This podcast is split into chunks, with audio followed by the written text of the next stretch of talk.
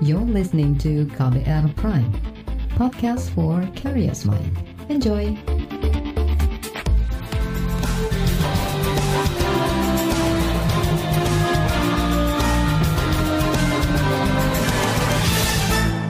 Halo selamat sore saudara, apa kabar Anda sore hari ini? Kembali saya Reski Mesanto hadir di KBR Sore 3 November 2022. Saudara kasus harian positif COVID-19 melonjak dalam beberapa pekan terakhir. Kasus aktif dan angka kematian turut menunjukkan peningkatan.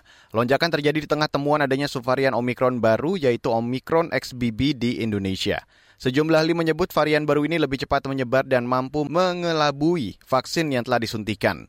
Varian ini juga disebut memungkinkan terjadinya infeksi kembali COVID-19 di masyarakat. Peningkatan kasus COVID-19 ini juga terjadi ketika capaian vaksinasi di masyarakat masih rendah bahkan cenderung melambat. Apa upaya pemerintah mempercepat kembali vaksinasi COVID-19 di masyarakat? Kita bahas selengkapnya di KBR sore.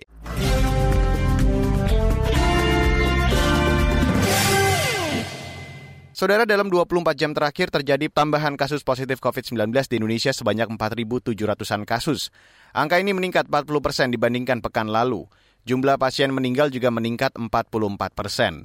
DKI Jakarta menjadi provinsi penyumbang terbanyak tambahan kasus positif COVID-19, disusul Jawa Barat, Jawa Timur, Banten, dan Jawa Tengah. Setelah dikurangi jumlah pasien sembuh, saat ini jumlah orang yang masih terpapar COVID-19 di Indonesia berjumlah 30 ribu kasus. Tingkat positivity rate harian sebesar 16 persen dan positivity rate mingguan sebesar 10 persen. Satuan Tugas Percepatan Penanganan COVID-19 belum bisa memastikan apakah lonjakan kasus di Indonesia disebabkan oleh subvarian virus Omicron yaitu XBB yang saat ini juga tengah meningkat di sejumlah negara di dunia. Berikut pernyataan juru bicara Satgas COVID-19 Wiku Adi Sasmito. Berbagai ahli di Amerika Serikat maupun uh, WHO menyebutkan bahwa subvarian XBB bisa memicu lonjakan kasus di akhir tahun dan puncaknya di bulan Januari.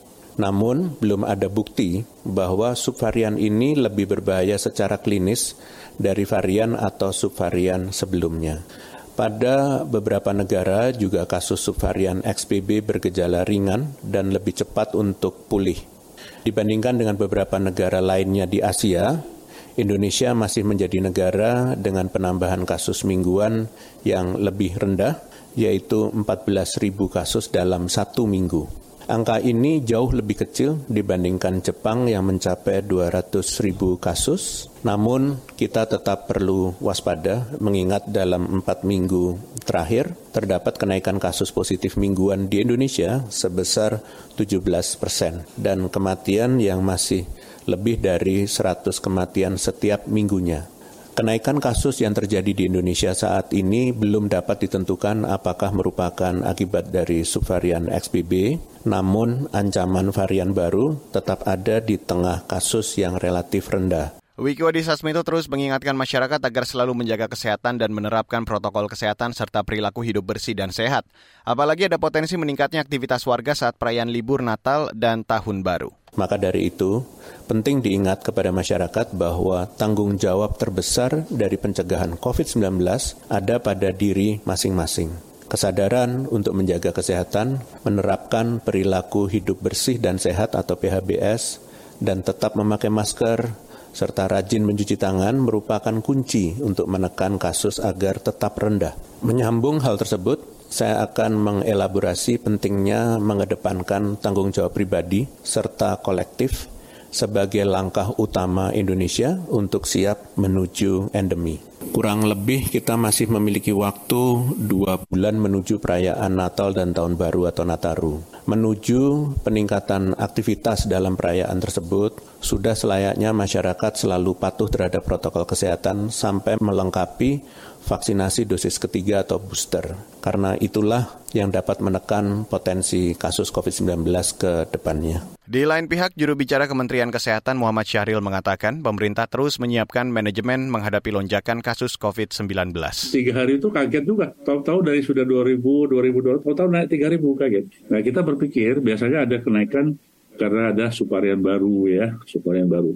Tapi ternyata hari keempat ini sudah turun lagi, sudah jadi 2.700. Dan tentu saja kami belum bisa memprediksi lagi, Pak Chandra ya, kemarin kita memprediksi kapan mau jadi puncaknya dan apa Cuman sebagaimana yang disampaikan oleh Dirjen WHO, Dr. Tedros, bahwasanya seluruh negara kalau mau eh, sama-sama finish di tanda-tanda akhir pandemi ini harus mempunyai suatu manajemen lonjakan kasus. Jadi lonjakan kasus kapan pun, di mana pun, itu dia dapat di-manage sehingga tetap mengendalikan angka kematian maupun angka kesakitan tetap terkendali. Syahril mengakui capaian vaksinasi COVID-19 menurun terutama pada vaksinasi dosis ketiga atau booster. Dari versi kami, kami tetap akan mengawal enam langkah atau strategi yang disampaikan oleh WHO itu agar betul-betul pandemi ini dapat kita capai atau kita akhiri dengan baik. Enam itu di antaranya fasilitas pelayanan harus baik dari hulu sampai ke hilir. Dan kemudian sistem tracing, testing juga kita kawal, kemudian prokes, kemudian PPI, pencegahan penyakit infeksi dan tetap kita kawal, dan jangan lupa dengan vaksinasi. Memang kita menyadari di uh, bulan terakhir ini vaksinasi ini agak agak apa stagnan ya, tidak terlalu cepat kenaikannya terutama yang booster karena memang adanya suatu eh, logistik vaksin yang kemarin ada yang menipis atau bahkan ada yang kurang, walaupun tetap direalokasi, tetap ada kekurangan. Dan Alhamdulillah, kemudian sudah datang tuh vaksin yang baru, eh, Pfizer 5 juta, dan insya Allah pertengahan November akan diproduksi vaksin dalam negeri dari Bio Farma yang bernama Indopak untuk mensupport kebutuhan dalam negeri. Itu tadi juru bicara Kementerian Kesehatan Muhammad Syahril. Saat ini masih banyak warga yang belum sekalipun mendapat vaksinasi COVID-19. Dari data Kementerian Kesehatan, capaian vaksinasi COVID-19 dosis pertama baru 87 persen. Dosis kedua sebanyak 73 persen dan dosis ketiga 27 persen. Grafik capaian vaksinasi terlihat melambat sejak April lalu. Daerah dengan tingkat vaksinasi rendah antara lain Provinsi Papua, Papua Barat, Maluku, dan Sulawesi Barat. Baiklah kita jeda sejenak setelah jeda akan saya hadirkan laporan khas KBR berjudul Waspada COVID-19 naik lagi. You're listening to KBR Pride, podcast for curious mind. Enjoy!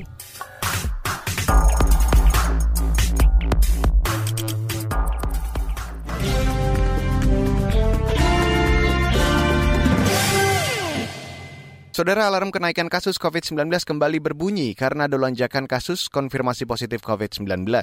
Pekan ini jumlah kasus melonjak hampir 44 persen dibanding pekan lalu. Bagaimana upaya pemerintah menekan laju penularan COVID-19? Berikut saya hadirkan laporan khas KBR yang disusun jurnalis Siti Sadida. Di kota Balikpapan, Kalimantan Timur, kini tidak ada lagi zona hijau atau aman dari COVID-19. Mayoritas kelurahan kini berwarna zona merah atau oranye. Angka kasus positif COVID-19 di Balikpapan dalam sepekan terakhir meningkat hingga 200 persen. Kepala Dinas Kesehatan Kota Balikpapan Andi Sri Juliarti mengatakan mayoritas yang terpapar COVID-19 merupakan kelompok pekerja perusahaan. Perusahaan di Kalimantan Timur saat ini memang masih mewajibkan seluruh pekerjanya yang akan masuk ke lokasi melakukan screening atau tes PCR. Dalam sepekan yang melakukan tes PCR melonjak tajam hingga 5.000 orang. COVID-19 200 persen ya pada minggu ini memang terbanyak dari kelompok pekerja yang melakukan screening untuk masuk ke lokasi wilayah uh, kerja ya. Kemudian distribusi wilayahnya di kelurahan di Balikpapan ini hampir semua sudah merah orange kecuali yang masih kuning tuh Karyangau, Lamaru, Margasari dan Baru Ilir. Rata-rata ada 30 hingga 50 kasus baru positif COVID-19 di Balikpapan. Berdasarkan data Satuan Tugas Penanganan COVID-19, kasus konfirmasi positif COVID-19 pekan ini naik 43 persen dibandingkan pekan sebelumnya. Kasus hariannya bahkan menembus angka lebih dari 4.000 kasus. Kepala Bidang Penanganan Kesehatan di Satgas COVID-19 Alexander Ginting mengatakan situasi ini menjadi lampu kuning atau penanda Indonesia harus hati-hati. Kalau secara daerah provinsi Jakarta, Jabar, Jatim ya. Tapi tetap Jakarta yang paling unggul. Untuk per tanggal 1 November aja itu Jakarta itu ada 1.600-an kasus baru. Kemudian diikuti Jawa Barat hampir 350 kasus. Kemudian Jawa Timur, kemudian Banten dan kemudian Jawa Tengah. Nah, di luar Pulau Jawa, Bali, kasus juga meningkat, khususnya di Sulawesi Selatan, Kalimantan Timur, dan kemudian juga uh, kita lihat di Jogja juga mulai naik. Tapi uh, kalau untuk di Sumatera, uh, rata-rata 60-80 kasus lah. Alexander mengatakan lonjakan terjadi karena ada munculnya varian baru COVID-19 yaitu subvarian Omicron XBB, longgarnya penerapan protokol kesehatan, dan meningkatnya mobilitas masyarakat. Apalagi program vaksin COVID-19 juga berjalan lamban.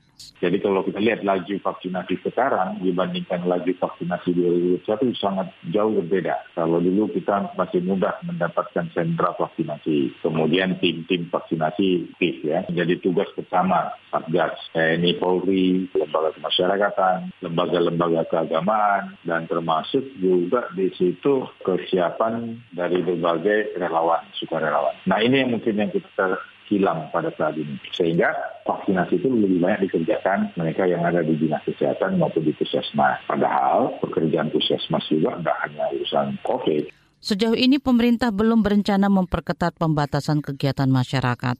Kebijakan pemberlakuan pembatasan kegiatan masyarakat PPKM baru akan dievaluasi pada 7 November mendatang. Kementerian Kesehatan mengklaim pemerintah telah memperketat pintu-pintu masuk Indonesia untuk mencegah masuknya varian baru COVID-19. Direktur Surveillance dan Kekarantinaan Kesehatan Ahmad Farkani Tri Adrianto mengatakan pengetatan terutama di pintu kedatangan dari negara-negara yang kasus XBB-nya tinggi seperti Singapura dan India. Jadi kita pengawasan lebih mendalam itu pada orang-orang yang ketika masuk ke Indonesia itu ada kita temukan gejala demam dan gejala yang mengarah ke COVID-19.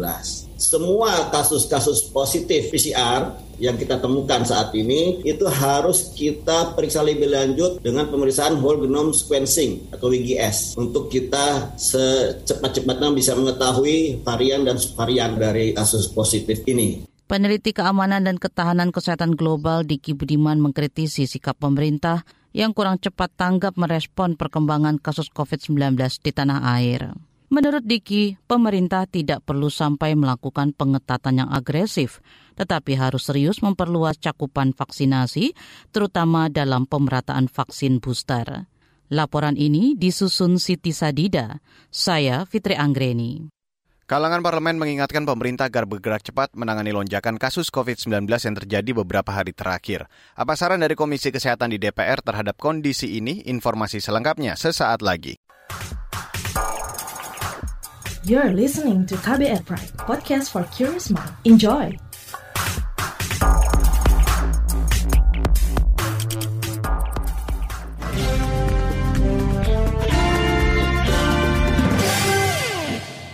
Saudara Komisi Bidang Kesehatan DPR mengingatkan pemerintah siaga tinggi terhadap lonjakan kasus positif COVID-19. Dikhawatirkan kenaikan kasus hingga dua kali lipat dalam beberapa hari terakhir hanya di permukaan saja. Saat dihubungi KBR, anggota Komisi Kesehatan DPR Rahmat Handoyo mengatakan, kasus COVID-19 bisa mencapai 4 hingga 5 kali lipat dari kasus yang tercatat. Politisi PDI Perjuangan itu meminta masyarakat terus waspada dan tetap menjalankan protokol kesehatan dengan baik.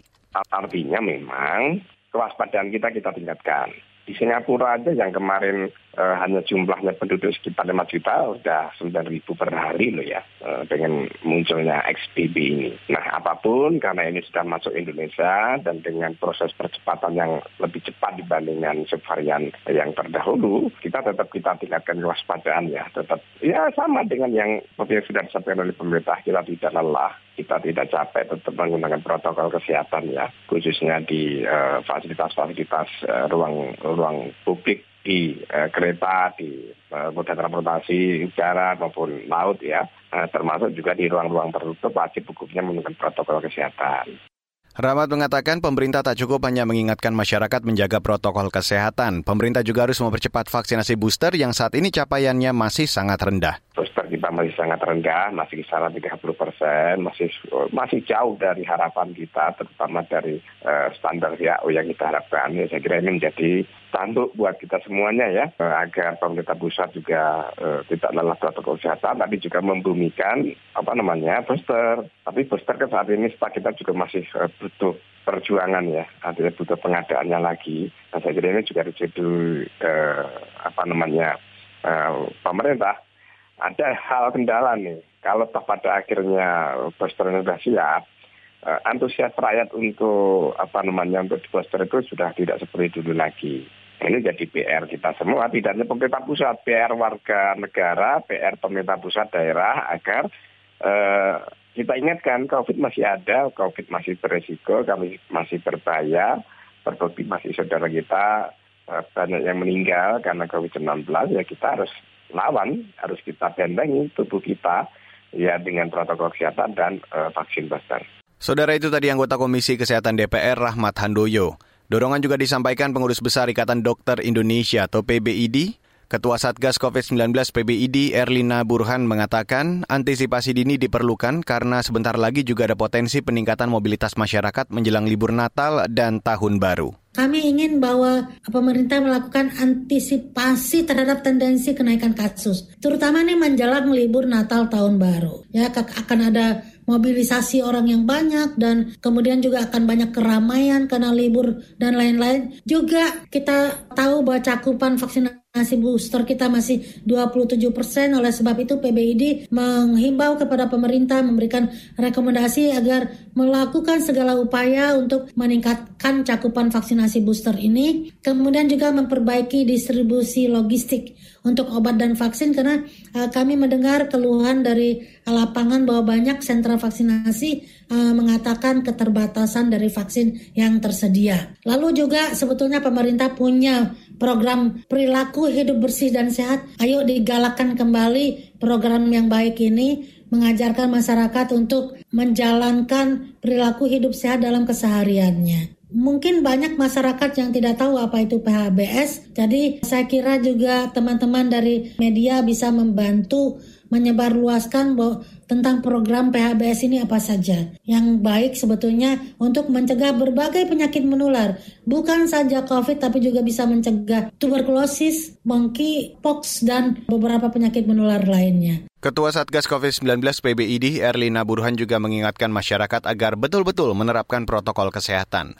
Protokol kesehatan tidak hanya dapat menghindarkan diri dari COVID-19, tapi juga mencegah penyakit menular lainnya. Jadi untuk masyarakat silakan beraktivitas. Kami tidak melarang masyarakat untuk beraktivitas, silakan beraktivitas namun tetap menjaga protokol kesehatan. Dan bila bergejala, periksakanlah diri Anda agar diketahui status penyakit sehingga bisa menentukan sikap untuk saling melindungi. Jadi kalau Anda batuk pilek, nggak enak badan, segera periksa dan kalau kemudian Anda positif, jaga orang lain jangan sampai juga tertular dari Anda dengan menjalankan protokol kesehatan. Jangan sampai masyarakat abai walaupun ada gejala tidak memeriksakan diri dan juga longgar dengan protokol kesehatan. Kalau ini terjadi, saya yakin angka COVID akan terus meningkat. Lalu yang juga penting kami ingatkan kepada masyarakat adalah agar masyarakat dengan komorbid agar berhati-hati, terutama bila berinteraksi dengan banyak orang di keramaian. Lalu bagi yang belum menjalani vaksinasi booster, ayo segera jalani vaksinasi booster karena rekomendasi dari WHO adalah bahwa booster ini akan melindungi kita dari eh, varian-varian uh, yang baru ini. Dan juga tadi melakukan perilaku hidup bersih sehat dalam keseharian, jadi makan yang bergizi, hidup yang bersih, sering-sering cuci tangan, dan juga mungkin sekarang kalau dari tempat keramaian kembali ke rumah ya gantilah baju. Ketua Satgas COVID-19 PBID Erlina Burhan juga mengingatkan tenaga kesehatan untuk terus mengedukasi masyarakat terkait pencegahan COVID-19, termasuk mengimbau tenaga kesehatan menjaga kesehatan pribadi agar terhindar dari COVID-19 dan tetap bisa memberikan pelayanan kesehatan dengan baik. Di bagian akhir KBR sore, ahli epidemi mengkritik tindakan surveillance dari pemerintah yang mengendur dalam menangani kasus COVID-19. Sorotan epidemiolog akan kami hadirkan sesaat lagi. You're listening to KBR Pride, podcast for curious mind. Enjoy!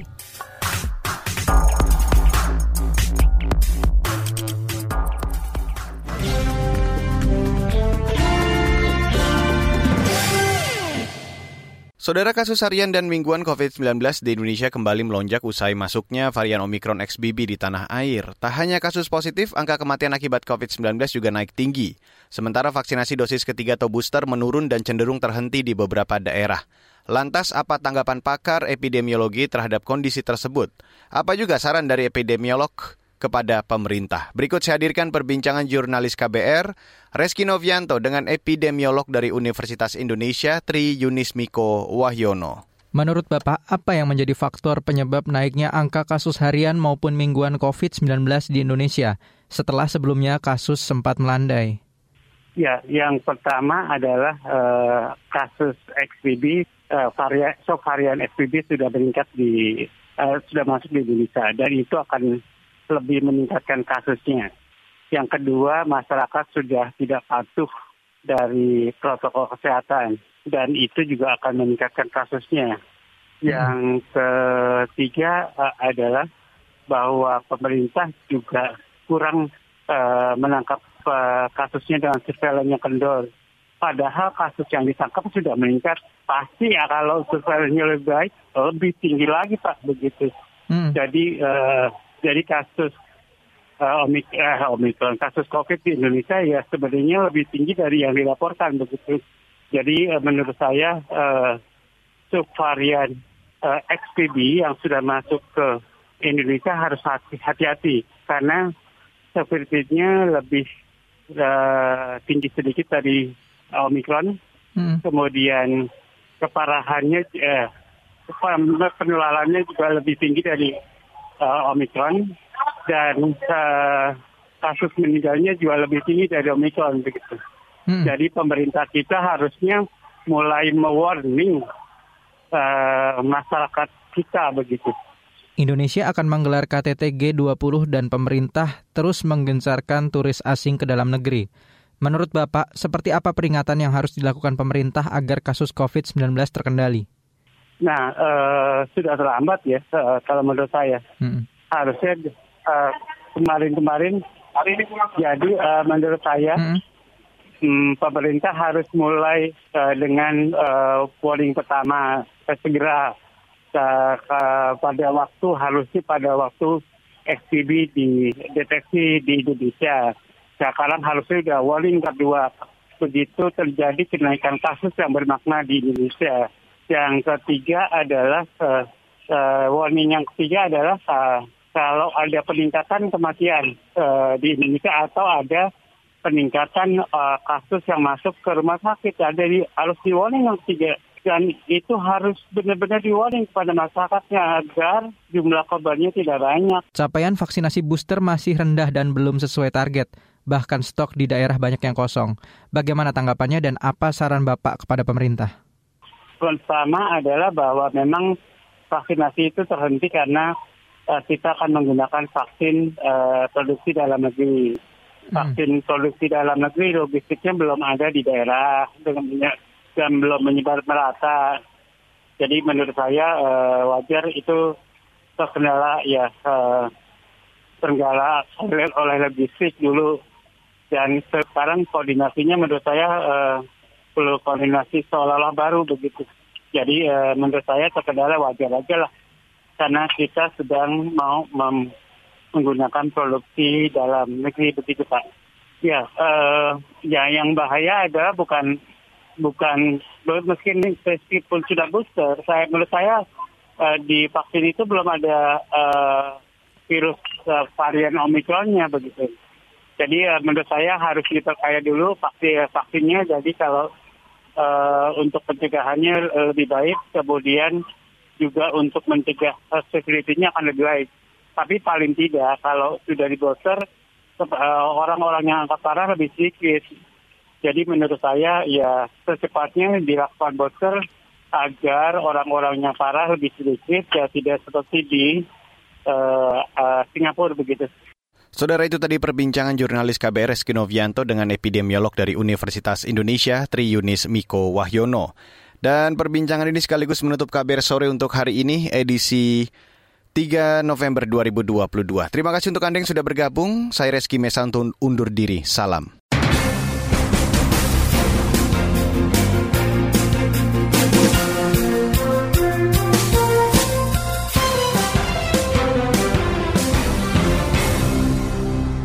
KBR Prime, cara asik mendengar berita. KBR Prime, podcast for curious mind.